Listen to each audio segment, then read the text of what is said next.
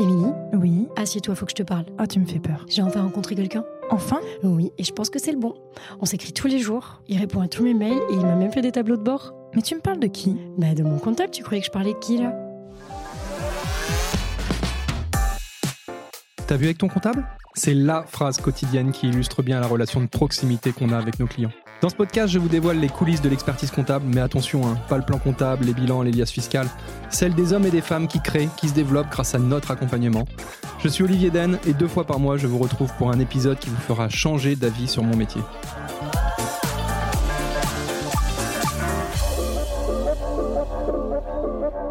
On n'a pas deux fois l'occasion de faire une bonne première impression. Je suis sûr que vous avez déjà entendu cette citation au moins 100 fois et les cabinets d'expertise comptable n'échappent pas à cette règle. Alors qu'il s'agisse d'acquisition ou de fidélisation de nouveaux clients ou encore du recrutement de nouveaux collabs, les experts comptables doivent soigner leur image comme n'importe quelle entreprise. Pourtant, c'est quelque chose qui ne s'improvise pas et on n'a pas forcément appris ça dans notre cursus. Alors que vous ayez simplement besoin d'un site internet, de carte de visite ou tout simplement de conseils, je ne peux que vous inciter à aller rencontrer Classe 7, à aller voir Sten et toute son équipe. Ils pourront vous proposer des solutions innovantes et pertinentes.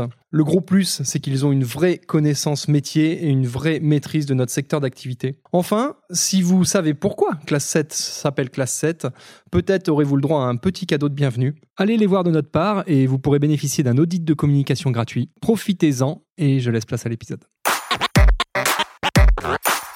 Alors aujourd'hui, Sophie Auron vient nous rendre visite sur le podcast T'as vu avec ton comptable. Avant, je lui disais trouve ta bonne position et puis elle me dit bah, ma bonne position c'est dehors, j'ai pas envie de le faire. Alors non, elle m'a pas dit j'ai pas envie de le faire, elle m'a dit je suis un petit peu stressée. Alors euh, bah, pour te déstresser, Sophie, parce que tu connais les lieux, tu es Oui. déjà venue chez nous. Voilà. Ah oui, Alors euh, commence euh, par nous dire qui tu es, d'où tu viens et ce que tu fais. Ça marche. Euh, ben moi, j'ai 37 ans déjà. Euh, je suis née euh, en banlieue parisienne. J'ai grandi euh, 10 ans en banlieue parisienne. Après, euh, on est parti avec mes parents euh, plutôt du côté de Nantes. Et euh, après une scolarité un petit peu houleuse, j'ai entrepris des études de psychomotricité, du coup à Paris pendant trois ans.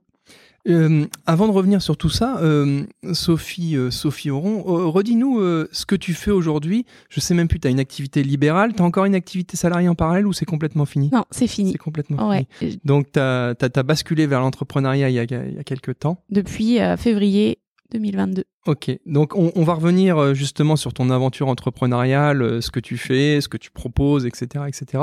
Mais pour commencer et pour mieux comprendre un peu euh, où t'en es aujourd'hui, est-ce que tu peux revenir un petit peu sur la petite Sophie et, et- comment t'en es arrivé là, ta scolarité, ce que t'aimais, ce que t'aimais moins? Alors, la petite Sophie, déjà, elle est, euh, elle est rêveuse. Donc, à l'école, c'est pas toujours, euh, pas toujours facile. Ça n'a pas toujours été, euh, été simple pour moi. Euh, parce que, euh, ouais, j'étais plutôt, euh, plutôt dans la lune et tout ça. J'ai euh, beaucoup de commentaires sur mes bulletins. Je les ai relus d'ailleurs il y a une petite année. Euh, T'as conservé tous tes bulletins c'est mes parents qui les ont conservés. Je les brûlerais bien, là, moi, personnellement. C'est toujours un gros dilemme, savoir euh, est-ce que euh, tu fais de la place euh, et puis tu bazardes tout ça régulièrement au fur et à mesure, ou est-ce que tu mets ça vraiment dans un coin et que tu prends plaisir ou pas à retomber dessus une vingtaine d'années plus tard? Non, pas trop. Non Après, bah, le, si la satisfaction, c'est de se dire que finalement, toutes les appréciations qui sont pas forcément positives n'ont pas fait de moi une adulte, une mauvaise adulte ou une mauvaise personne plus tard, en fait. Ça, c'est toi qui le dis. Allez, Je te fais j'ai la foi. Donc oui, euh, un, un parcours scolaire qui est ce qu'il est, mais euh, pas forcément de euh, une élève modèle ou quoi, avec de- de- des points positifs, des Bah, points négatifs, ouais, mais plutôt, plutôt moyenne, moyenne basse, quoi, on va Ouais, dire. ouais. Je me suis accrochée jusqu'à la fin du lycée pour. ton parcours scolaire, il était à Paris? Alors, la primaire, début de primaire à Paris. Et puis après, je suis arrivée à Nantes euh, en CM, CM2. Donc Nantes, euh, collège, Nantes. Et puis après, euh, lycée aussi, pareil, ban- banlieue nantaise. D'accord. Euh, je sans transition, mais ça me fait penser. toi, tu as dû connaître Nantes à une époque où il faisait bon vivre à Nantes. Bah oui, c'était sympa. Moi, j'aimais bien Nantes. Non, parce que euh, je rigole à, à chaque fois avec ça, parce que tu as tout le temps, chaque année, les, classements des villes où il fait bon vivre, nanani, nanana. Bon, euh, des fois, euh, notre cher des Sables apparaît, mais là, euh, récemment, c'est Angers qui arrive en tête des, charts. Et, euh, je me souviens, en fait, il y a 10-15 ans, à chaque fois ou très souvent, c'était Nantes qui arrivait en première position. Et sauf que euh, la tendance là depuis un ou deux ans, c'est de dire non mais Nantes c'est devenu l'enfer euh, en, en termes d'insécurité, en termes de bouchons, en termes de plein de choses. Et, euh, et ce que je disais, c'est que il y a 10-15 ans, ça avait l'air vraiment cool quoi Nantes. Et donc toi, tu as dû connaître Nantes à l'époque où c'était peut-être un peu plus. Ouais, moi j'ai des bons plus. souvenirs Ouais. de Nantes. La vie, la vie étudiante, enfin de ly- au lycée et tout ça, ouais, c'était chouette. Mais t'es parti il y a combien de Ah. temps? De Nantes, Mm. euh, je suis- on a fait Nantes les Sables, donc c'est avec mon mari du coup. Mm. Par contre, on a vécu à Nantes euh, après. euh, avec mon mari, on est arrivé en janvier 2010 au Sable. Ouais, donc ça fait déjà 12 ans. Ouais. Ouais. Ok. Et donc euh, ton lycée à Nantes, tes études supérieures à Nantes. Ouais. Euh, Euh, études, Alors, euh, ouais, lycée. alors ton lycée, t'as fait quoi comme euh, parcours? J'ai fait un parcours euh, scientifique. Pourquoi tu rigoles? Je rigole parce que c'était dur. ça ne correspondait pas forcément. Ouais. Voilà. Alors ouais. J'ai sans- redoublé d'ailleurs ma première. ma Ouais, sans première trahir de secret, on, on se connaît forcément avec Sophie et puis euh, euh, on, on sait qu'on s'apprécie autant qu'on est différent. Euh, notamment dans ce niveau scolaire, littéraire et scientifique, c'est vrai que moi je suis, enfin quoi que je suis un pur scientifique. Pas vraiment, parce que j'adore, euh, j'adore l'écriture, euh, très à cheval sur euh, l'orthographe. J'aime bien les langues étrangères, et donc c'est vrai que j'ai un petit côté littéraire, je pense en moi. Et toi, ça doit être peut-être l'inverse. C'est que tu dois quand même avoir un petit côté scientifique en toi, qui a fait que tu t'es, Je cherche encore. tu cherches encore? Ouais. Bon, toujours est-il que tu avais été en tout cas orienté vers la voie scientifique qui t'a pas forcément réussi? Non. Ouais. Ouais, c'est ah c'était dur, vraiment dur. Ouais, j'ai redoublé ma première parce que ouais, j'étais vraiment en difficulté. Les, les matières qui m'ont permis d'avoir mon bac, c'est vraiment le français euh, et l'histoire pour le coup. Mais quand t'es en S, ça Ouais. rapporte pas tant, tant Ouais. de points que ça, quoi. c'est ça. Ouais. Et donc, comment ça s'est Parce que tu dis des difficultés, mais euh, comment tu t'en es sorti Puisque tu t'en es sorti, quoi? Bah ouais, en fait, c'est le fait d'avoir euh, rencontré, euh, entre- je dis rencontré le métier en fait. J'ai rencontré euh, le métier de psychomotricienne en, en lisant la définition et euh, et quand j'ai regardé euh, à quoi ça correspondait, il y avait un côté euh, qui qui ressemblait en fait euh, à ma sensibilité plutôt littéraire du coup. Et en plus, il y avait du français au, au concours. Ouais, d'accord. aussi. Co- comment, comment ça s'est passé ton orientation professionnelle à toi Est-ce que tu as été guidée par tes parents, guidée par des amis? Est-ce que tu t'es faite toute seule? Co- Comment t'en es arrivé là, même si tu nous donnes en partie la réponse en, en disant qu'il y avait des traits de ta personnalité et des sensibilités qui faisaient que, mais Ouais, c'est plus ça en fait, le fait de euh, quand on arrive en première terminale, on nous euh, on nous encourage aussi euh, les profs et tout ça à chercher euh, qu'est-ce qu'on veut faire.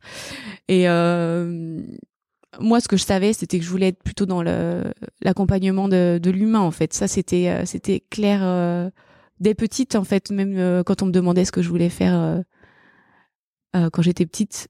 À part chanteuse, sinon je donnais toujours des métiers qui étaient en lien avec avec l'aide. avec les gens. Ouais, avec Euh, les gens, ouais. L'humain euh, Ouais. avant, euh, avant tout, quoi. Exactement. Et euh, donc, tu as passé un bac littéraire, Bah, scientifique. scientifique quand même, Ouais, au final? Ouais, ouais. D'accord. Concours derrière? Oui, Comment ça concours s'est de, passé? de- donc j'ai fait une année de prépa. Ouais. De prépa pour euh, l'entrée au concours. J'avais quand même passé en terminale euh, le concours euh, d'assistante sociale. D'accord. Parce que là, c'était très orienté, euh, justement, euh, écriture, rédactionnelle et tout ça, culture G. Donc j'ai eu l'écrit, mais j'ai pas eu l'oral. Et puis finalement, euh, j'ai entre-temps découvert euh, la psychovote et puis je me suis lancée euh, là-dedans à, fond. Ah bah, dis- Donc j'ai fait une année de prépa. D'accord. Et raconte-nous un petit peu alors, qu'est- qu'est-ce que tu as aimé dans... Est-ce que ça a été une révélation et puis tu t'es dit, ouais, c'est clairement la voie qui me correspond ou est-ce que... Dis-nous un petit peu comment ça s'est passé. Euh, bah dans, la dé- dans la description euh, des métiers, il y a, il y a plein de- plein d'autres métiers paramédicaux. Donc j'ai comparé un petit peu avec d'autres métiers euh, qui étaient orthophonistes, kinés, par exemple. Enfin voilà, c'est d'autres exemples, ergothérapeute. Mm. Et dans le dans le métier de psychomote, il y avait le côté le vécu du corps en fait. Et ça, ça m'a tout de suite tout de suite parlé Le vécu du corps. Ouais, Ok. prendre euh, la dimension en fait du corps pas seulement comme euh, le côté très rééducatif pour le coup, mais le côté euh, vision plus globale, comment les émotions ont, des- ont un lien, voilà, font le lien sur sur notre corps, etc. Moi, moi c'est quelque chose. alors, c'est quelque chose d'un sujet sur lequel je souhaite t'amener parce que c'est quelque chose de d'archi technique et pas pas forcément évident pour des euh, pour des experts comptables et des comptables. Hein Euh, euh, donc, ton métier, euh, il évolue dans le ce qu'on appelle le paramédical. Oui. Euh, Est-ce que tu peux un peu euh, nous donner ta définition ou la définition communément euh, rencontrée de psychomotricienne? C'est quoi un psychomote? Qu'est-ce que qu'est-ce qu'il fait? Et est-ce que tu peux nous distinguer ça par rapport à alors c'est une question très naïve hein, de ma part, je suis désolé, hein, mais nous distinguer ça d'un psychologue classique ou d'un ergothérapeute? Est-ce que tu peux nous nous distinguer un petit peu tout ça? Ouais, pas de souci. Alors du coup, nous en tant que psychomote, on euh, travaille vraiment le, soin psychomoteur. Il est au carrefour de tout ce qui est euh, donc déjà cognitif, donc les apprentissages purs, le fonctionnement euh, du cerveau pour apprendre, tout ce qui est émotionnel. Nous, on est, on est des êtres d'émotion et le côté moteur. Et en fait, la psychomotricité, elle va vraiment, le soin psychomoteur, on, dit qu'il est au carrefour de ces choses, de, euh, développement moteur, du développement émotionnel et du développement cognitif. Et notre support de travail, euh, c'est vraiment euh, le corps du coup, le corps des, personnes qu'on accompagne. On les aide ben, un peu de façon vulgarisée, mais à être mieux dans leur corps et que leur corps soit un support serein pour plus pour avancer au niveau des apprentissages, pour se sentir mieux au niveau émotionnel, mieux réguler ses émotions. Et puis euh, d'un côté plus euh, plus technique, être euh, voilà avoir des capacités motrices. Ok. ok. Voilà. Est-ce que c'est clair? Alors c'est à peu près clair, mais euh, on, on va s'attarder un petit peu sur tout ça parce que c'est des choses assez euh, assez techniques et que d'ailleurs on n'est pas amené euh, nous euh, comptables experts comptables à, connaître de manière précise, sauf si d'ailleurs on, on s'est spécialisé dans ce genre de secteur d'activité ou autre. Et comme tu le sais, euh, au cabinet on a une une vraie appétence pour le domaine de la santé. Euh, pour autant, euh, ton type de spécialisation, euh, euh, je dirais, c'est moins courant que euh, euh, kiné, ostéo, médecin, euh, archi classique, quoi. Euh, alors, comment ça se passe au niveau, euh, alors passe-moi le terme, hein, mais du, du, du parcours de soins, c'est-à-dire que comment t'es amené à rencontrer les gens, comment les gens viennent te voir, est-ce que euh, euh, tu vois, tu vois ce que je veux dire? Oui. Ouais, ouais. alors, euh, bon, déjà, on est sur de l'activité qui est complètement déconventionnée. Il n'y a pas de, de prescription pour aller voir un psychomate. Alors si, du coup, Si. on est euh, on n'est pas remboursé par la sécurité sociale. On est un peu entre les deux. Ben, c'est comme les ergothérapeutes. Du coup, on se ressemble euh, au niveau de notre euh, de notre fonctionnement. Euh, donc, on, on agit sous prescription médicale. Euh, par contre, on n'est pas remboursé par la sécurité Oui, d'accord. sociale. Donc, prescription médicale, mais pas de remboursement. Exactement. Ok. Voilà. Et par contre, est-ce que euh, les mutuelles prennent en charge des fois? Il peut, ouais. Ouais. Ça, ça c'est possible. D'accord. C'est encore rare. Franchement, euh, ça mériterait d'être d'être plus développé. Bah euh, oui. c'est sûr. Ce- Oui. oui, oui, oui, oui. Euh, euh, J'ai mangé la question que je voulais te poser dans la foulée, mais donc prescription de la part. Alors prescription de la part des médecins G. De. Médecin généraliste, pédiatre. Ouais. Après, ça peut être aussi pédopsychiatre, neuropédiatre. D'accord. Et, et, et, on est sur, comment dire, une patientèle, tout type d'âge? Plutôt les jeunes, plutôt les vieux Est-ce qu'on est, qu'on est, qu'on est amené à se spécialiser quand on, On fait- peut se spécialiser, ouais. Euh, Il y a des, euh, des psychomotriciens qui sont euh, spécialisés plutôt personnes âgées. En libéral, c'est encore assez rare. C'est Ouais. plutôt en structure. Mais ça se développe de plus en plus parce que comme on développe en fait le maintien à domicile, du coup, euh, il y a de plus en plus de besoins de soins à domicile dont la psychomote fait partie, notamment pour tout ce qui est prévention des chutes, etc.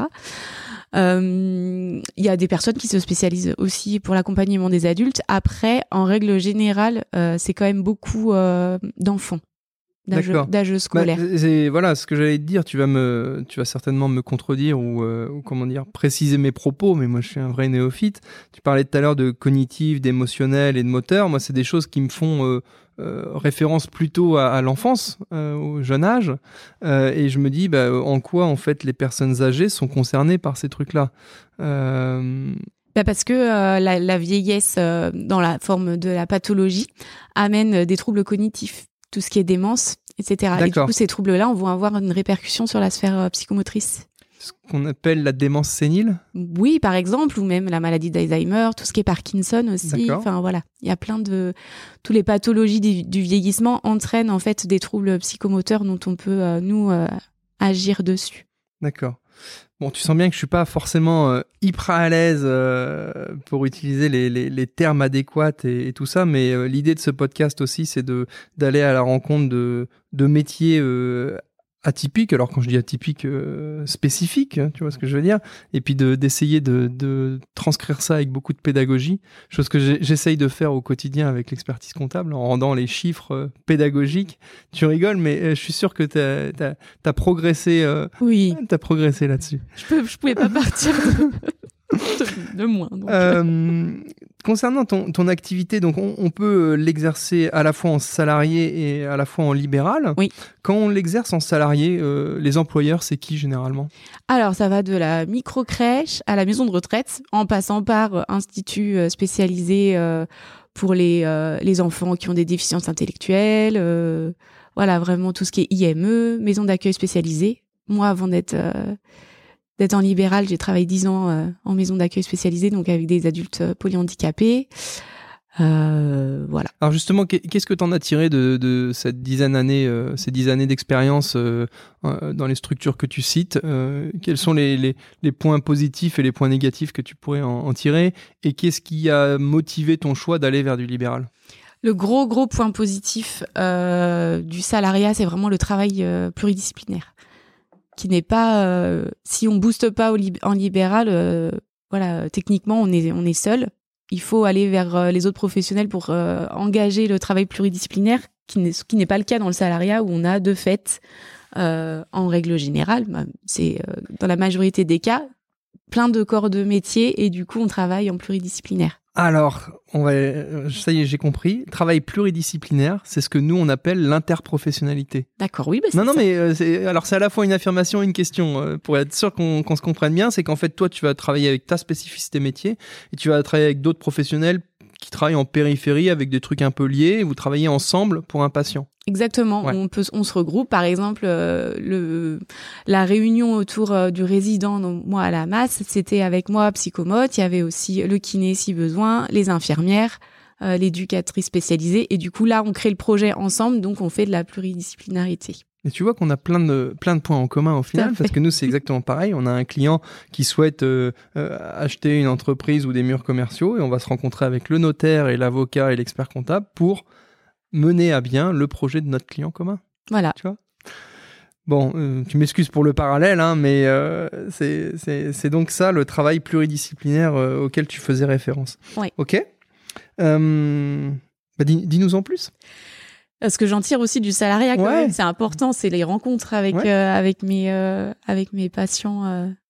Voilà, moi je suis restée dix ans, euh, notamment en masse. J'en parle parce que c'est une expérience qui a quand même changé euh, changé ma vie, ma façon de voir la vie en tant qu'être humain, même euh, au-delà de au-delà de la de la professionnelle en fait. Donc du coup, euh, c'est euh, voilà des personnes qui te remettent un peu dans le droit chemin quand Quand tu dis les personnes, euh, les rencontres, c'est plutôt du côté patient ou du côté collègue? Ou peut-être les deux hein, ouais les deux, mais plus les patients. Plus les patients, ouais. Ouais ouais Ça, ça, c'est des choses qui font relativiser? ouais, ouais, carrément. Est-ce que tu as des, des, des exemples peut-être à nous citer pour illustrer un peu tes, tes propos ou des choses qui te viennent à l'esprit? Ouais, bah déjà, nous, on peut manger seul, on peut marcher, rien que ça, en fait. Rien que ça, marcher, courir, sauter, danser. euh. D'ailleurs, quand je suis partie, euh, c'était euh, important pour moi de dire que c'est ce, ce qui m'avait euh, voilà, foutu euh, une, belle, une belle claque en travaillant auprès de ce public-là, c'est de tous les jours me dire, euh, oublie pas ça, quoi.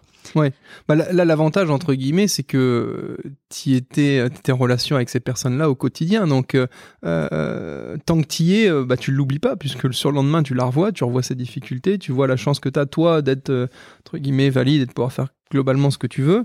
C'est vrai que le risque, c'est justement de se de s'écarter de tout ça, de rentrer, entre guillemets, dans dans, dans la vie classique, euh, enfin tel que moi je, la vis au quotidien, tu vois ce que je veux dire. Et, euh, et c'est vrai que des piqûres de rappel euh, font pas de mal à ce niveau-là. C'est ce qu'on ce qu'on dit aussi tout le temps. Il euh, y, y, a un, un, grand centre de rééducation à Dunkerque ou un truc du, du, pour les grands accidentés de la route ou quoi. Et ce qu'il disait, c'est ça serait quasiment obligatoire pour tout le monde d'aller faire un tour là-bas mm. une fois de temps en temps pour se remémorer les dangers de la route, ce qui peut se passer. Et alors ça c'est l'aspect euh, pédagogique choc en disant faites pas n'importe quoi sur la route parce que euh, il peut se passer ça. Et puis tu as aussi l'aspect euh, bah, euh, t'as deux bras, deux jambes, arrête de te plaindre, regarde ce que, ce que d'autres ont, tu vois. Oui, oui, après, je, des fois, je me plains. Hein. Je Oui. ça m'arrive quand même, je précise. Euh, ok là-dessus. Euh, et justement, sur les aspects un petit peu euh, plus contraignants du salariat dans ce type de, structure, est-ce que, moi j'entends d'un regard extérieur et d'un œil extérieur, j'entends tout le temps des problématiques de, personnel, de, course au rendement, etc. Est-ce que c'est quelque chose que tu as vécu, que tu as constaté, qui t'a embêté ou, pas du tout Ouais, euh, c'était ouais, c'est plus le développement. En fait, on voit qu'au niveau au niveau du médico-social, il y a des voilà des gros des gros manquements bah, au niveau du personnel. Effectivement, moi je l'ai vécu avec j'ai vécu la crise du, sanitaire du coup au sein au sein de la masse notamment. Mmh. Et alors le rendement pas forcément. Il y a des il y a des moments si où il faut rendre compte d'une certaine voilà d'une certaine un certain rendement, on peut dire un nombre d'accompagnements euh, par jour. Moi, ça m'a jamais euh, empêché on, de. On t'a jamais embêté là-dessus, quoi. Non, hmm. ça va. Je pense que c'est plus les autres métiers, par contre. C'est-à-dire qui euh, bah, les aides-soignantes et puis euh, et puis les infirmières qui avaient des fois parfois je pense plus de difficultés à avoir à avoir un rythme satisfaisant pour elles et pour pour les personnes accompagnées. Et euh, tout ça, indirectement, c'est lié aux, difficultés de recrutement, euh, thématique euh, qui revient pas loin de, de, tous les jours ou à chaque épisode en ce moment, puisque quel que soit le secteur d'activité, que ce soit le, bâtiment, l'expertise comptable, la restauration ou l'accueil, l'accueil en maison spécialisée, visiblement, là aussi, on a du manque de personnel. Qu'est-ce qu'il faudrait, selon toi, pour, pour réussir à, à attirer des gens vers ce type de profession et pouvoir continuer de s'occuper des, des patients euh, comme il se doit? Bah, faudrait augmenter les salaires. Ouais. ouais, clairement. Ouais.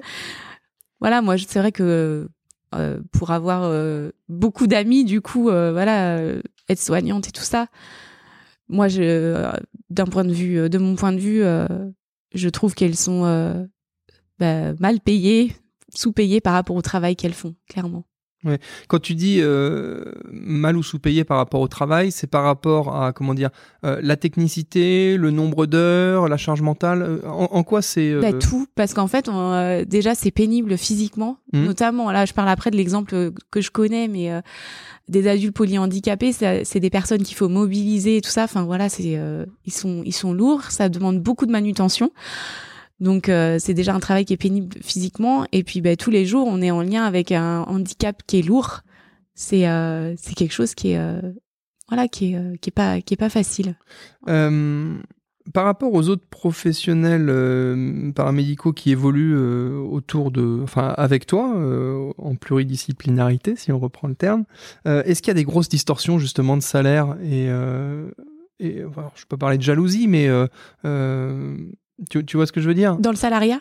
Oui. Non, on est tous sur la même grille. Ok. Ouais. Et donc, alors je vais plus loin de ça. Donc, tu avais des kinés salariés euh, dans la structure dans laquelle tu évoluais Ben non, parce qu'on n'en trouvait pas par contre. Donc, c'était des kinés libéraux qui venaient faire des soins? Oui.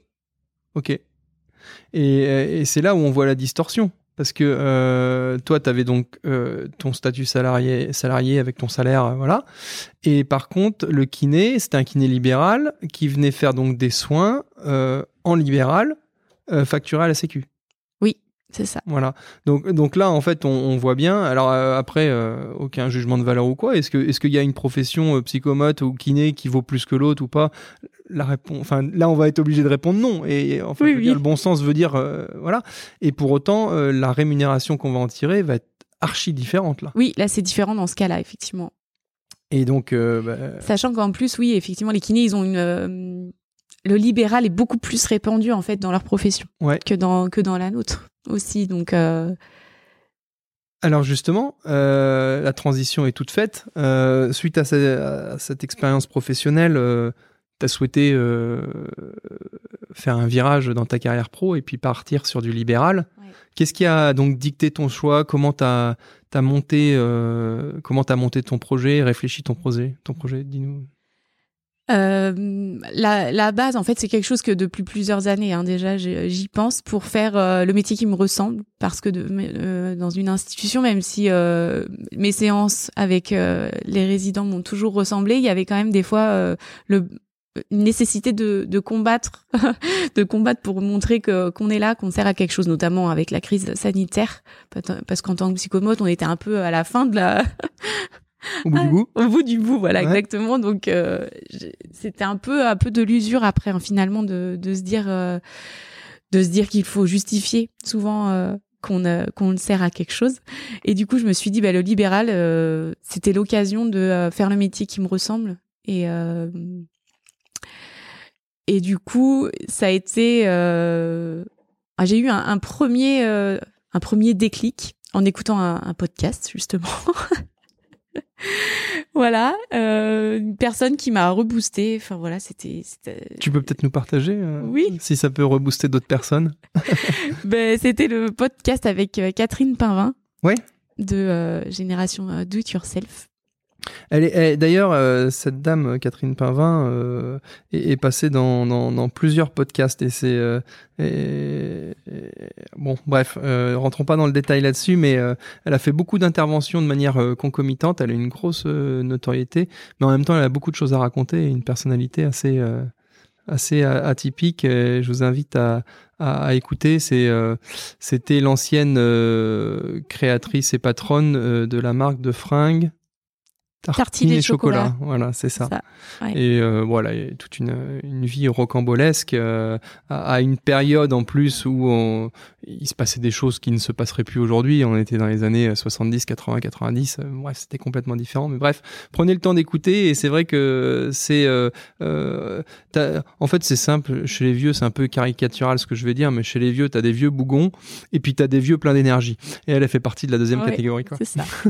non, et en plus, j'écoutais ce podcast à chaque fois en me disant oui, bon, euh, j'entendais les parcours de vie qui, qui étaient motivants, mais à chaque fois, je me disais oui, mais lui, il a eu, en gros, c'était un peu, c'était facile, ses études et tout ça. Et elle, ce qui était différent, en fait, c'est qu'elle est partie de sa créativité. Elle est partie de ce qu'elle était, elle. Il n'y avait pas ce, cette, euh, ce côté-là, euh, ce côté, euh, ouais,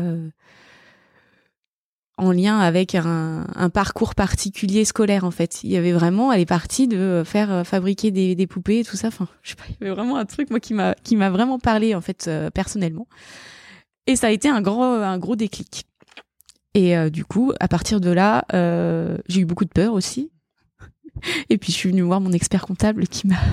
Mais, mais, mais, tu t'es dit aussi euh, pourquoi pas moi euh, Pourquoi pas moi qui est d'ailleurs le, le, titre d'un autre podcast qui est intéressant, qui raconte, et je t'invite à suivre euh, ce podcast si ça t'intéresse, puisque comme son nom l'indique, il retrace le parcours de personnes qui ont justement des déclics et qui se sont dit euh, pourquoi pas moi et puis qui sont partis euh, sur quelque chose de radicalement différent euh, pour eux, notamment des changements de carrière et des réorientations quoi. Donc bon, toi c'est pas une réorientation professionnelle, c'est on va dire une, ouais une adaptation, un petit virage à 90, pas à 180. Oui. Et donc, tu es venu voir ton expert comptable parce que pourquoi? Mais alors, bon, on est sur le podcast, t'as vu avec ton comptable, donc on est obligé euh, de parler un petit peu quand même euh, de compta. Et, et on, sent euh, dès qu'on dit le mot comptable, déjà Sophie a commencé à rire parce qu'on sent que c'est quelque chose qui, je veux pas dire qu'il a traumatisé, mais qui aurait pu la traumatiser. Ouais, j'aurais pu. Et, et, justement, alors, une fois que tu as pris ton courage à deux mains et que tu t'es dit, il faut que j'aille voir euh, ton, mon comptable, enfin mon futur comptable.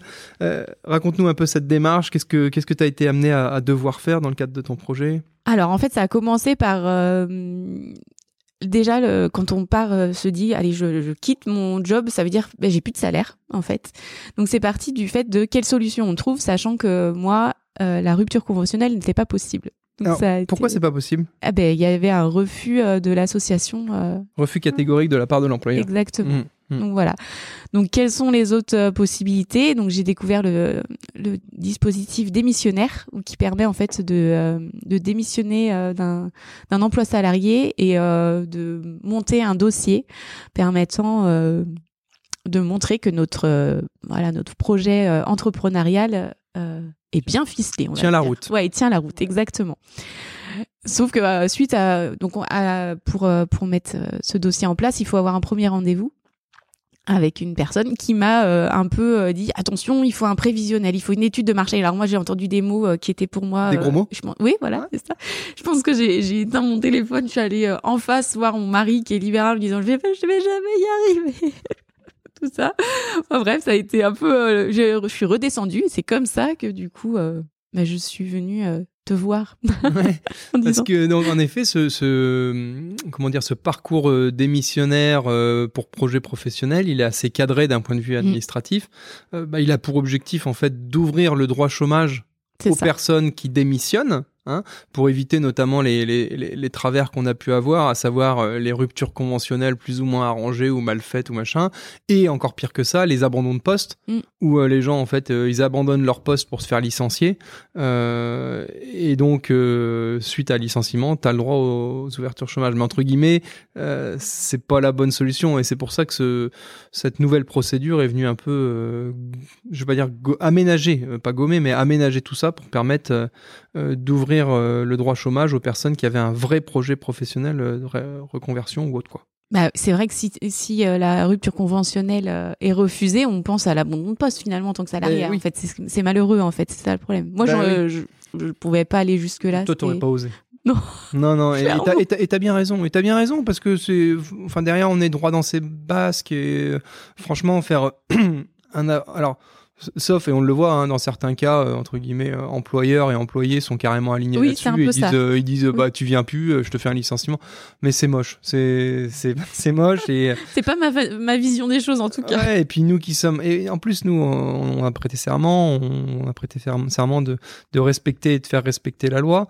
Mais il y a aussi respecter et faire respecter la loi, et il y a aussi ce que je dis à chaque fois, l'objet de la loi. Alors attends, c'est pas l'objet de la loi, mais c'est alors c'est le pourquoi du comment la règle a été créée, quoi, et l'objectif initial de la loi, quoi. Et, et clairement, le licenciement pour abandon de poste, il n'a pas été pensé, euh, tu vois, tel qu'il a été utilisé par certaines personnes. Ben oui.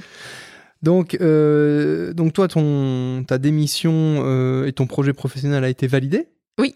Voilà. D'ailleurs, le jour où j'ai donné. Après, je l'ai fait et en même temps, je me disais non, mais quoi qu'il arrive, euh, même si euh, ce dispositif, euh, oui. la commission refuse. T'avais euh, tellement avancé dans, ouais, dans ta tête. que En fait, disais, ouais, voilà, c'est ça. J'ai été. euh, bah, voilà, euh, puis euh, bien, bien aidée aussi par mon entourage. C'est important de le dire, ça aussi, que. euh, voilà, parce que. euh, au niveau familial et tout, il faut que ça suive derrière au niveau. euh, voilà. Donc, du coup, j'étais tellement euh, bien soutenue que euh, c'était. Bah oui, parmi euh, à chaque fois, ça fait longtemps qu'on n'en a pas parlé sur le podcast, mais à chaque fois qu'on accompagne les porteurs de projets, et les porteurs de projets, et les créateurs, je parle des différents leviers à activer. Et tu as des leviers purement financiers, en disant justement, est-ce que tu as de l'argent de côté et ou est-ce que tu as ton indemnité chômage qui va tomber pendant quelques mois, quelques années, premier levier. Et tu as un deuxième levier qui est aussi archi important, et voire primordial, c'est le soutien familial. Mm. Alors, parce que euh, tu peux avoir le meilleur projet du monde, si euh, ta femme, tes enfants ou tes parents euh, te, te soutiennent pas, euh, ça va être compliqué, quoi. Alors, t'en as certains qui sont plus forts que la moyenne et qui arrivent à avancer face à l'adversité et sans le soutien familial et autour d'eux. Et chapeau, bravo à eux. Mais c'est vrai que si on peut actionner ce levier, c'est quand même plus facile dans le cadre de, de sa démarche. Quoi. Oui, c'est clair. Bon, alors, alors dis-nous un petit peu euh, comment t'as avancé avec ton expert comptable? T'as fait un prévis, t'as- enfin c'est l'expert comptable qui a fait le prévis. Ben, c'est Émilie, je la remercie d'ailleurs. Je suis arrivée, euh, voilà, je savais à peu près, euh, grâce à mon, euh, mon mari euh, libéral qui m'a qui m'a dit, euh, faut que tu, en gros, faut que tu mettes tes charges. Hein, tu donnes tes charges, tu donnes euh, combien de séances tu penses faire par semaine. C'était Mm. aussi simple que ça, Ouais. finalement, en Bah fait, oui, entre guillemets. C'est ce qu'on dit à chaque fois. Nous, en fait, globalement, sur les charges d'exploitation, globalement, nous, experts comptables, on sait se débrouiller, on sait le faire. Euh, tu nous donnes ton loyer s'il y a un loyer. Euh, derrière, les charges de communication, de petit équipement, globalement, c'est tout le temps la même chose. Le tarif de ton assurance, du comptable, sauf sur des activités un petit peu atypiques.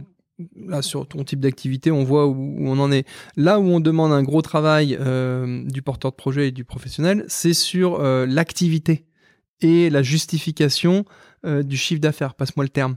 Euh, pour savoir justement, bah, alors d'après les charges, on a vu qu'il fallait arriver si- pour, pour être bien à 40, 50 000 de chiffres.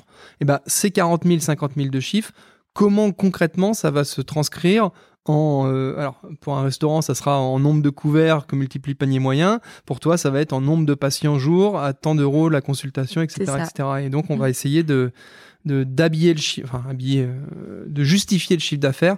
Et ça, c'est un, un point qui est archi important parce que les banquiers, en fait, sont très attentifs là-dessus et c'est normal, quoi. Mm. Et, et toi, justement, la justification du chiffre d'affaires, comment comment ça s'était passé?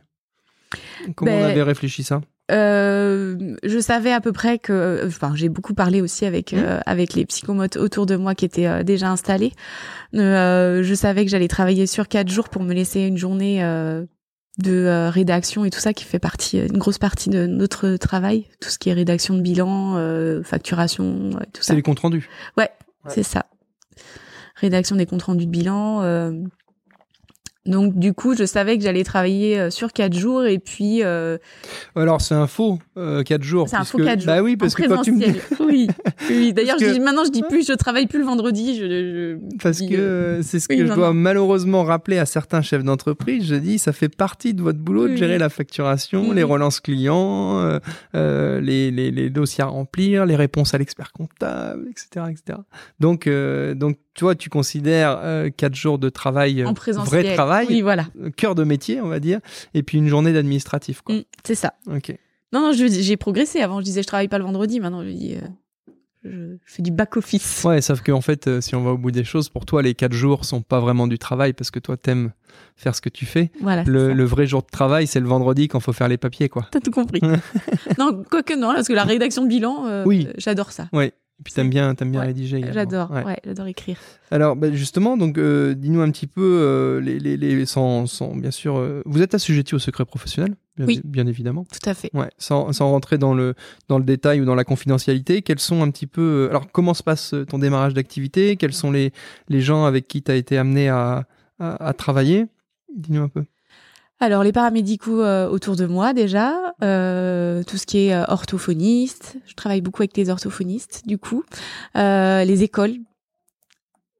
Euh, ça a été en fait euh, pour pour s'installer effectivement on, on, dit aux médecins qu'on est là, aux médecins et aussi euh, tout ce qui est paramédicaux et aux écoles. Pour, D'accord. pour parce qu'il y a souvent en fait c'est souvent les même si c'est les médecins qui prescrivent en général c'est des indications qui viennent soit d'autres professionnels paramédicaux et euh, il y a aussi des médecins hein, qui, qui vont directement, mais c'est euh, souvent les paramédicaux et les écoles en fait qui Ouais. euh, vont dire aux Sa- parents. Sachant que c'est vrai qu'on utilise ce terme de prescripteur, Oui. mais il n'y a pas de prescripteur au sens médical du terme, c'est des recommandations. oui, c'est ça. Et c'est ça la- à la fois la, la force et la difficulté. C'est-à-dire que toi, tes futurs patients, ils peuvent venir de tous horizons. Soit c'est monsieur machin qui m'a parlé de Sophie et apparemment elle fait du super boulot avec les jeunes et donc il m'a dit bah va la voir. Tu peux avoir le, le, le, le prof à l'école qui dit bah cet élève il a peut-être besoin un peu d'accompagnement. Tu peux avoir le médecin qui va avoir peut-être un œil beaucoup plus médical et prescripteur justement en disant Hein. donc tu as plein de canaux euh, sur lesquels tu peux travailler, n'ayons pas peur des mots, pour, euh, pour te faire connaître. Ouais, ouais.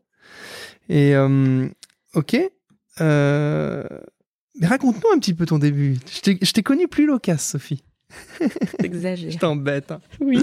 Non, mais dis-nous alors justement, qu'est- qu'est-ce qui s'est passé exactement comme tu avais prévu ou qu'est-ce qui au contraire t'a carrément surpris et tu te dis merde, j'avais j'ai pas vu. Bah, c'était plutôt euh, une bonne, euh, bonne surprise en fait. En règle générale, mon début d'activité c'est euh, c'est super chouette déjà parce que euh, il y a eu euh, pas mal d'appels, pas mal de demandes suite voilà au, au fait que euh, je me suis je me sois fait connaître. Donc du coup euh, des demandes euh, des demandes régulières qui permettent de voir euh, de voir l'avenir euh, plus sereinement, de se dire c'est bon j'ai fait le bon choix, euh, je suis euh, voilà ça ça va le faire. Ouais.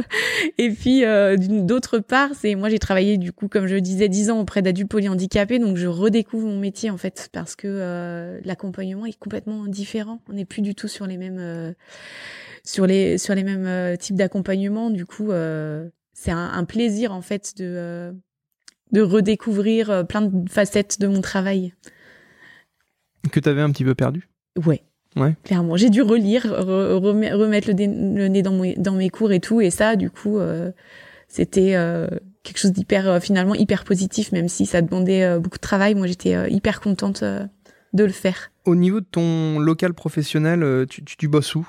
Est-ce que tu est-ce qu'on fait du domicile dans ton métier ou pas? On peut, ouais. On peut? Moi, en toi, fait, t'as pris quelle option toi? J'ai un, j'ai un local euh, donc à, à la Motachar. Par contre, euh, je me déplace dans les micro-crèches. C'est souvent, euh, c'est voilà, les déplacements que je fais, c'est ça. Les interventions, euh, parce que j'ai plutôt une, une orientation euh, moyen-long terme. J'aimerais quand même avoir une spécialisation dans tout ce qui est périnatalité. D'accord. Et tout petit. Euh, donc, ce que j'allais te dire là sur les différents euh, patients que tu traites actuellement, est-ce que tu commences déjà à avoir une orientation plutôt vers les jeunes ou c'est euh, ou des adultes Pas d'adultes. Franchement, ça s'arrête. ouais, c'est plutôt de l'âge scolaire, collège, grand, grand maximum, quoi. Est-ce qu'on a, euh, est-ce a de la, récurrence, euh, excuse-moi hein, pour le terme, dans, dans euh, ton secteur d'activité dans ton métier? Je, pense par là, euh, bah, le kiné, euh, son patient, il vient de se faire prescrire euh, 10 ou 15 séances, bah, tu sais que euh, euh, il y a 10 ou 15 séances, entre guillemets, d'activité, de chiffre d'affaires pour le kiné qui rentrent. Est-ce que toi, c'est vraiment de, de l'archi ponctuel ou est-ce que ça s'inscrit un petit peu dans une dynamique avec plusieurs séances? Comment, euh, comment on voit les choses? C'est du long terme, en, en règle générale. D'ailleurs, souvent les parents me demandent il y en a pour combien de séances? Et je suis incapable de leur répondre parce que c'est très aléatoire. Ouais, mais d'un Un autre, côté, patient à un autre. euh, d'un autre côté, je me mets à la place euh, des parents ou du patient, c'est compliqué. Oui, je que- comprends leur, euh, leur demande, mais Ouais. j'ai, je, Alors, je que- peux quel, pas est ton, leur, quel euh, est ton discours, justement ben, je leur dis que ça, que ça dépend, que c'est très aléatoire et que du coup, j'ai pas de réponse, euh, j'ai pas de réponse à leur, euh, à leur donner, euh, voilà, de réponse claire, en fait, à leur donner. Que Oui, ça peut être trois mois, ça peut être six mois, ça peut être un an. je sais, je sais que tu fais mieux que ça, en vrai. Je sais que tu fais mieux que ça. Explique-leur, explique-nous un peu justement. Euh, euh, moi, je, je viens de voir, euh, je viens de voir pour mon petit, et puis il y a besoin de, de, il y a besoin de quelque chose. Euh, comment tu vas euh, préciser un petit peu et justifier le terme que, enfin, le, le, le fait que bah, ça se trouve en deux trois séances, ça sera plié, ou ça se trouve, ça va être un accompagnement plus long terme euh, avec euh, des visites régulières. Mais parce qu'on est un métier de relationnel et que du coup, euh, forcément. euh, Moi, je suis assez binaire, hein, je suis désolé. ah. C'est pas binaire. Quand même.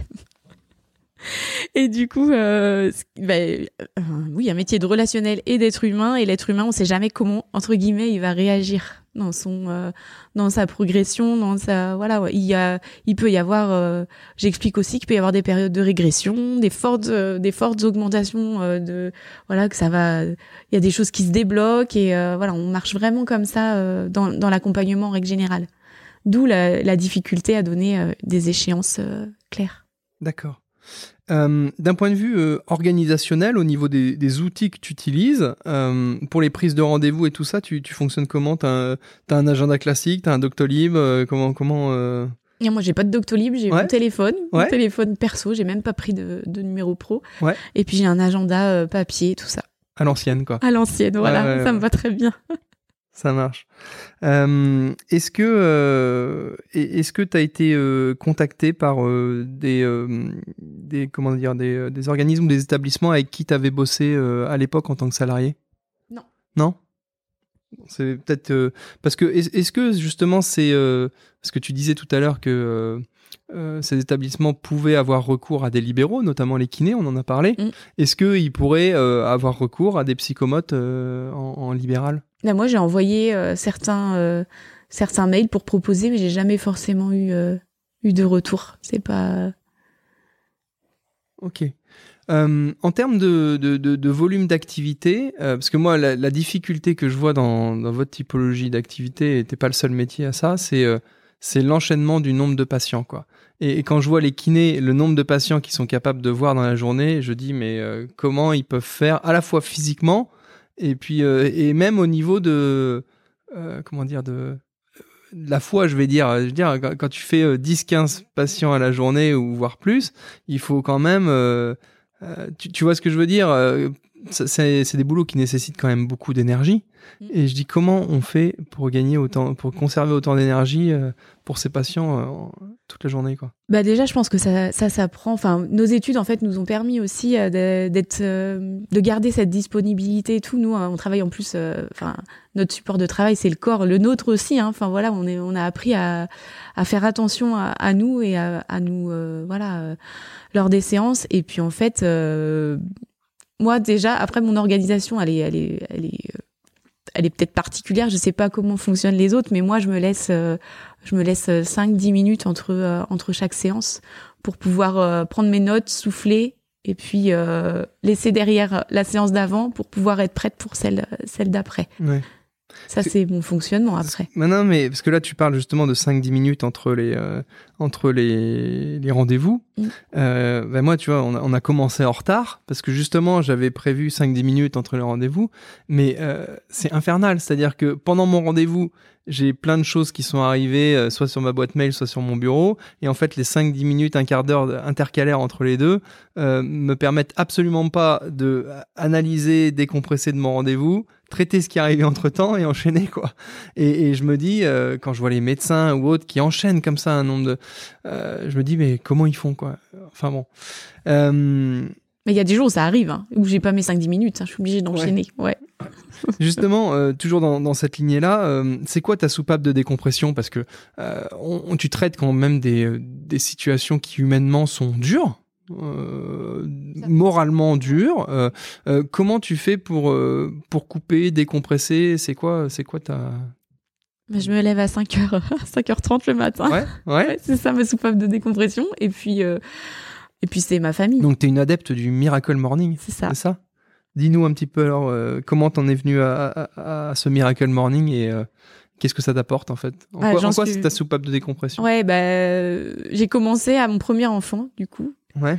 en, en me disant euh, attention, alerte. Moi j'ai enfin, euh, après c'est mon, mon fonctionnement personnel mais en gros moi quand euh, quand je fatigue tout ça, je le sais tout de suite et du coup, je me suis dit attention euh, il faut prendre prendre le temps euh, du temps pour toi. Donc tu te fatigues, mais par contre tu vas te lever à 5h30 du mat quoi. Ouais. ça me va très bien et je suis moins fatiguée depuis que je me lève plus, plus tôt. En fait, Ouais. c'est lié au fait que tu arrives grâce à ce 5h30 à te libérer du temps pour toi et Ouais. uniquement pour toi. Ouais. Et ça, entre guillemets, ça te rapporte beaucoup plus d'énergie que ça ne t'en consomme de te lever à 5h30 quoi. Exactement. Mm. C'est dans le cas dans la- le côté qualitatif en fait. C'est euh, j'ai une heure, une heure et demie, voire deux heures où euh, c'est personne d'autre que moi. Pour toi quoi. Ouais, Et euh, par contre, le soir, tu dois pas faire de vieux os quoi. 23 heures, ouais. Ouais, donc tu as la chance de pouvoir euh, dormir relativement peu. Parce que moi, si tu me mets 23h, 5h30, je vais te tenir une semaine. Hein. Alors ouais, mais il faut que tu lises le livre dans ce cas-là. Ouais Ouais. Parce que. Parce que euh, le bah, l'auteur qui est Al Elrod. Donc moi déjà je me suis levée avant de connaître ce livre et puis euh, j'ai dit ah bah non, j'ai dit maintenant je me- mon mari du coup je me lève tôt le matin ça me fait du bien et tout machin. Et puis euh, une semaine après j'entends euh, une interview d'un gars qui a créé un, un- Une méthodo. une méthode Ouais. ouais, une méthode le Miracle Morning et qui se lève tôt le matin enfin du coup on- Je croyais que c'était une nana. C'est pas une nana Non. Euh, Bon, il devait, il devait, euh, ça c'est beaucoup, euh, c'est à la mode les Oui. formations et les, les, les- comment dire les euh, séminaires et tout ça. Et, j'avais vu une nana qui faisait justement du miracle et qui s'était au- auto-proclamé ou proclamé, je sais pas, euh, euh, euh, pape euh, de, du miracle bah, morning en en, tout cas France. c'est. Al Elrod qui me Ouais, l'a- fait découvrir et Comment c'est s'écrit Elrod? Elrod, euh, E-L-R-O-D. Et son prénom, c'est Al, H-A-L. Ça marche. Et du coup, il explique bien qu'en fait, on part aussi de... Enfin, c'est ce côté manque de sommeil, parce qu'avant, moi, en fait, euh, je me, je me couchais à 22 heures grand max et je me, euh, je me levais euh, à 7 heures, 7 heures et demie et c'était hyper dur. Et du coup, il explique que cette histoire de sommeil, c'est aussi ce que toi, tu penses de toi-même, en fait. Moi, j'ai décrété du jour au lendemain que j'avais besoin de moins d'heures. Et effectivement, à force, en fait, de Et le tu soir... penses que moi c'est l'inverse En fait, j'ai décrété que j'avais besoin de plus d'heures et en fait c'est juste Bah, l'idée à- que je m'en suis faite. ouais, que à suis un- chercher, ouais. Ouais. ouais, Dans sa méthode, il se dit euh, le soir, euh, tu te couches par exemple à 23h, tu as prévu de te lever à 5h30 et dans ta tête, tu te dis euh, ces 6h30 de sommeil vont me permettre de me réveiller demain en pleine forme, euh, voilà. Ouais. Non, mais c'est clair qu'il y a un aspect euh, grandement psychologique là-dedans. en tout hein, cas, moi, euh, c'est ce que voilà, je dis pas que ça ça Non, marche non, pour tout le monde, mais mais moi je l'ai ressenti comme ça euh, effectivement, je faisais du 22h 7h en étant épuisée et maintenant je fais du 23h 5h30 et euh, je vais je vais plutôt bien.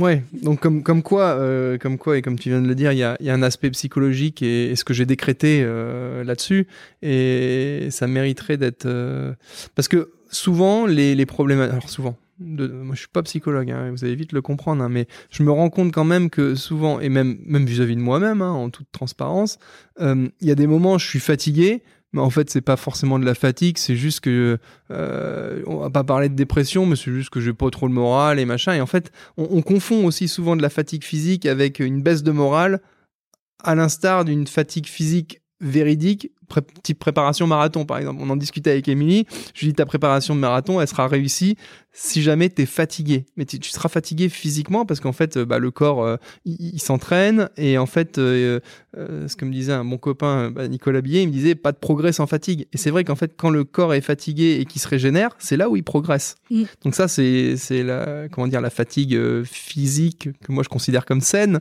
voilà. Et puis tu as une, une autre type de fatigue que je considère comme beaucoup plus malsain, c'est la fatigue de type dépressif. Et c'est vrai Oui, qu'on le tu te voit. lèves le matin que t'es fatigué. Voilà, tu te lèves le matin, t'es fatigué, et les, et les mecs qui sont dépressifs, ils Mm. dorment tout le temps, quoi. C'est ça. Voilà.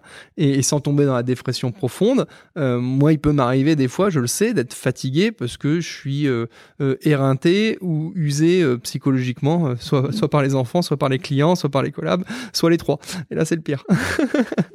Mais c'est pas tous les jours. Mais moi, je sais que je suis fatiguée quand j'arrive pas à me lever à 5h30, 5h45 le matin. C'est là où je me dis, ah, ouais, si, si ça, là, ça coince. euh.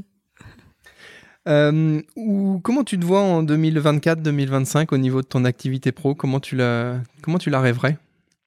Euh, je rêverais de continuer euh, les belles séances que je fais, mais par contre, moi, mon idée aussi, c'est de développer tout ce qui est formation, en fait, de pouvoir continuer à partager mon métier à d'autres corps de métier. Enfin, je parle de formation, mais je parle euh, surtout d'intervention extérieure, en fait. Ça peut être, euh, je sais pas, conférence, euh, aller intervenir dans une école d'aide-soignante pour expliquer euh, l'importance du toucher. Enfin, voilà, des choses, euh, des choses que j'ai déjà faites. Tu veux dire du mon- tactile? Ouais, du voilà, c'est ça de qu'est-ce qui se passe en fait quand on touche quelqu'un et tout ça qui est euh, qui est euh, c'est le corps de leur métier mais c'est pas tr- pas trop abordé dans leur dans leur formation. Moi, je euh, bah, je les ai sensibilisés mes collègues euh, pendant euh, justement les dix années où j'étais à la masse euh, à propos Et de ça. c'était des formations que tu verrais dans quel parce que moi ça me ça me fait tilt tout de suite parce que moi aussi c'est une des un de mes projets de vie, des projets de carrière qui est euh, la formation et l'éducation euh, aux finances personnelles euh, plus particulièrement auprès des jeunes, mais, mais pas que d'ailleurs hein, parce qu'il y a, y a pas d'âge pour se former là-dessus. Et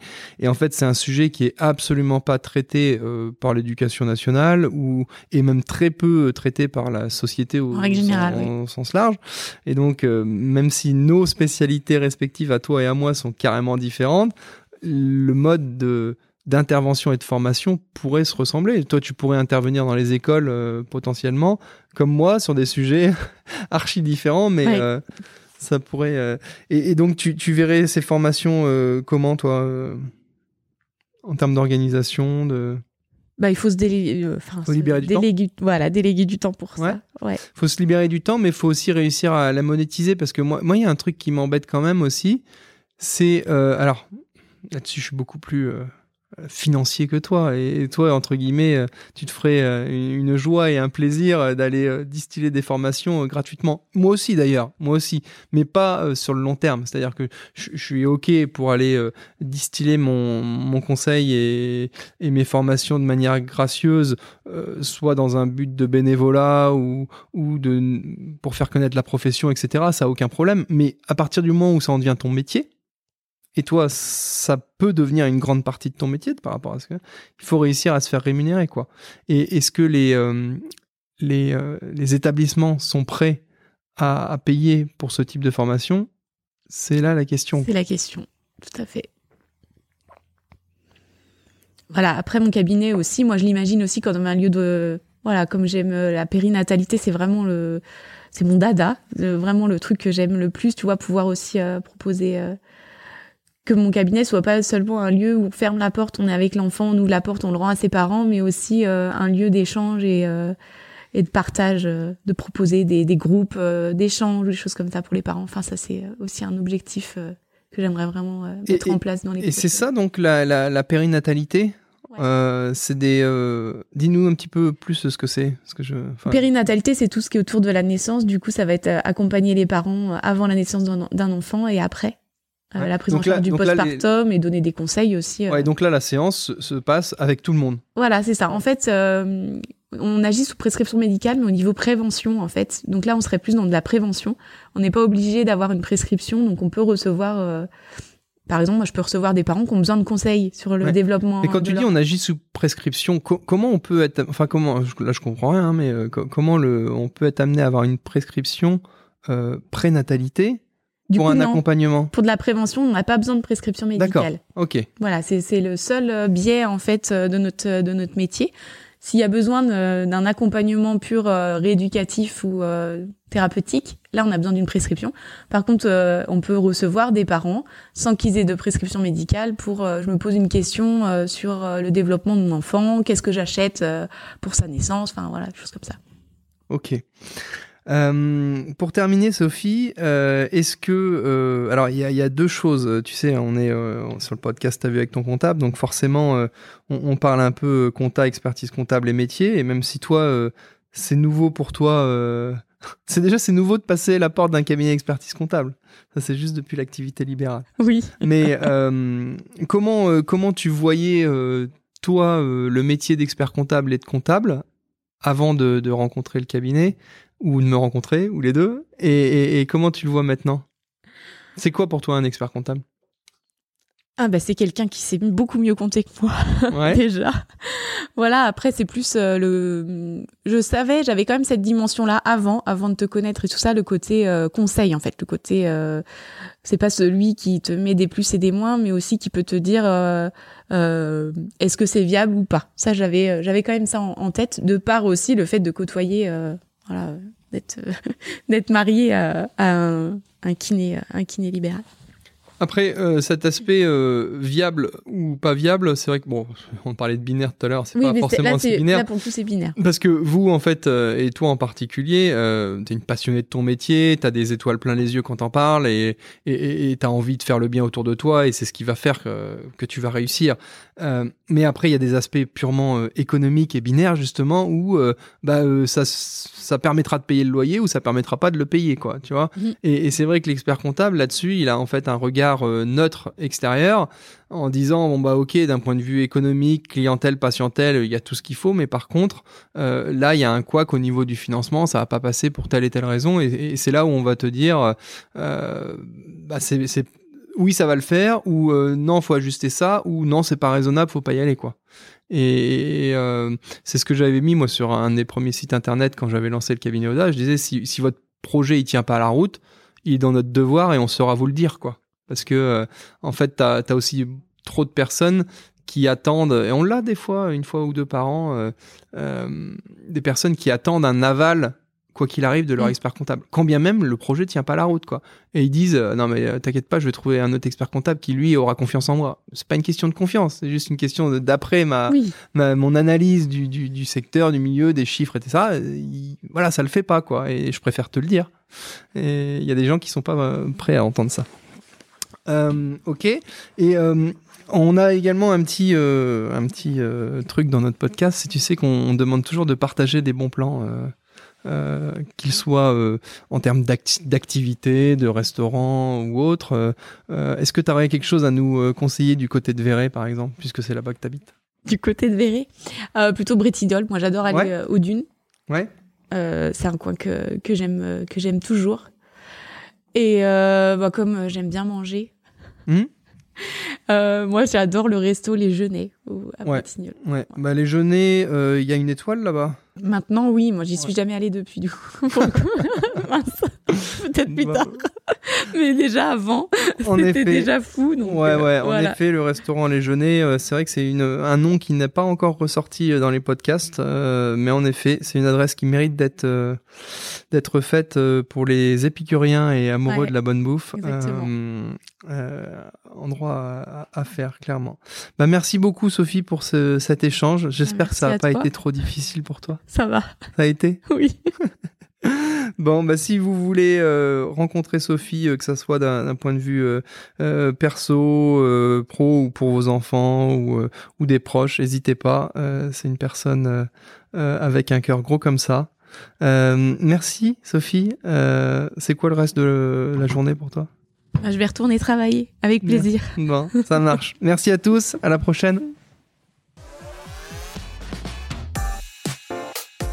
Si vous êtes encore là, c'est que cet épisode vous a plu. Du moins, j'espère qu'il vous aura apporté une vision enthousiasmante du métier et qu'il aura un petit peu balayé les idées reçues. En tout cas, un grand merci pour être resté euh, jusqu'au bout. Vous faites partie de nos auditeurs euh, préférés et assidus. N'hésitez pas, si vous avez quelques minutes à nous accorder, à mettre euh, un commentaire et puis 5 étoiles sur les différentes plateformes de podcast, Spotify, etc. Je vous remercie à nouveau. Je vous dis à très bientôt pour de nouveaux épisodes et de nouvelles aventures comptables. Salut